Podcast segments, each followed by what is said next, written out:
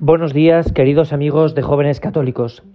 En este segundo domingo de Adviento eh, empezamos a leer el inicio del Evangelio de San Marcos y en él nos cuenta, nos habla del profeta Isaías, que es uno de los grandes protagonistas de la preparación de la llegada del Hijo de Dios. Isaías, que va a ser el gran profeta del nacimiento del Señor, nos dice que alguien, alguien, un profeta, el verdadero profeta, el, el gran profeta que es Juan Bautista, va a preparar ya la venida inmediata del Señor. El pueblo de Israel es un pueblo que tiene que estar preparado o que estaba preparándose para la llegada del Mesías. Pero hay un momento que este mismo profeta dice, el profeta Isaías, dice, este pueblo no recapacita. Y este es un tema bastante interesante para ti y para mí. Va a llegar el Hijo de Dios, va a llegar el Mesías, va a llegar la salvación, va a llegar la verdad, va a llegar la palabra. Y una palabra que se va a encarnar, además, que es bonito esto.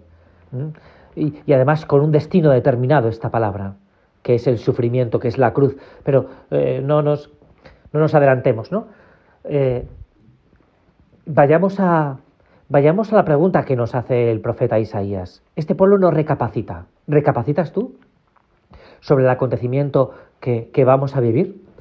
Yo ayer tuve la suerte de pasar por la calle Mayor, eh, la calle Arenal, eh, Preciados, y veía multitudes de gentes que iban de un lado para, otra, para otro eh, como enloquecidos, ¿no? Enloquecidos por, las compras, enloquecidos por, pasarlo bien.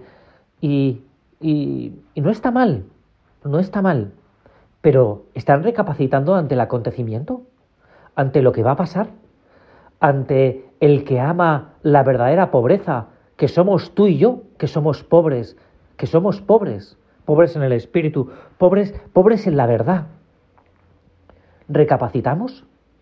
¿Realmente nos damos cuenta de lo que va a pasar en ese gran acontecimiento, en ese gran suceso que va a pasar el 24 por la noche?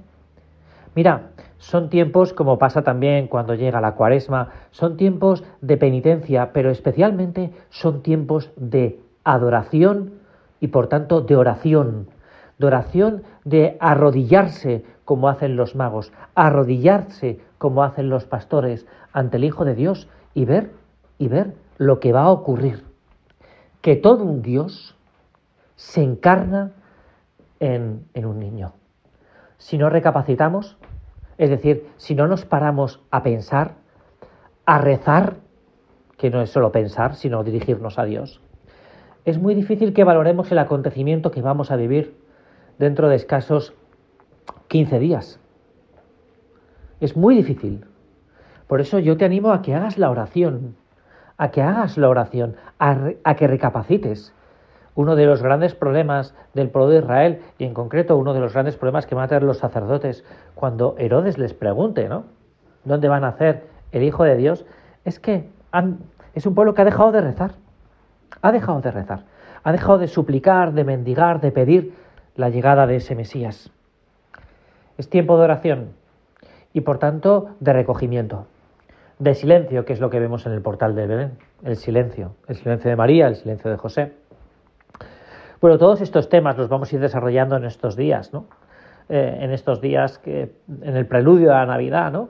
Y, cuando llegue eh, el gran acontecimiento. Pero yo quisiera que, que te quedaras en eso, ¿no? Este pueblo no recapacita. Pregúntate si estás recapacitando sobre esto. Y si esto provoca en ti un cambio de actitud un cambio de conducta, un decir, tengo que pararme, tengo que pararme y observar lo que voy a vivir.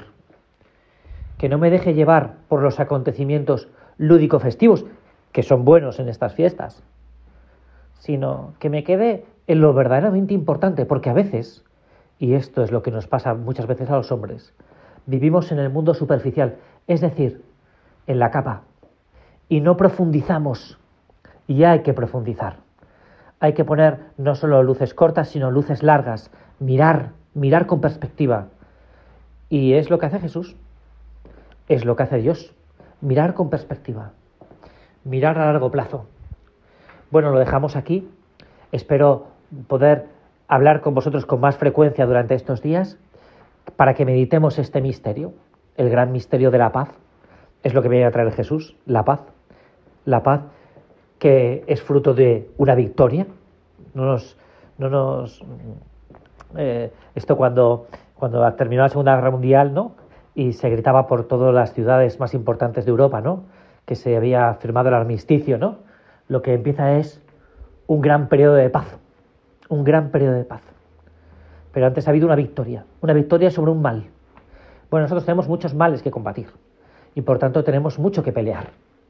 Bueno, pues vamos a pedirle, a lo mejor me, me he alargado mucho en el día de hoy, pero vamos a pedirle a la Virgen, ayer fue su, el, día, el pasado día 8 fue su fiesta, ¿no? Hace dos días de esto, y que ella es la reina de la paz, que su Hijo traiga esta paz para nosotros, porque seamos capaces de encontrarle en el silencio y el recogimiento del portal.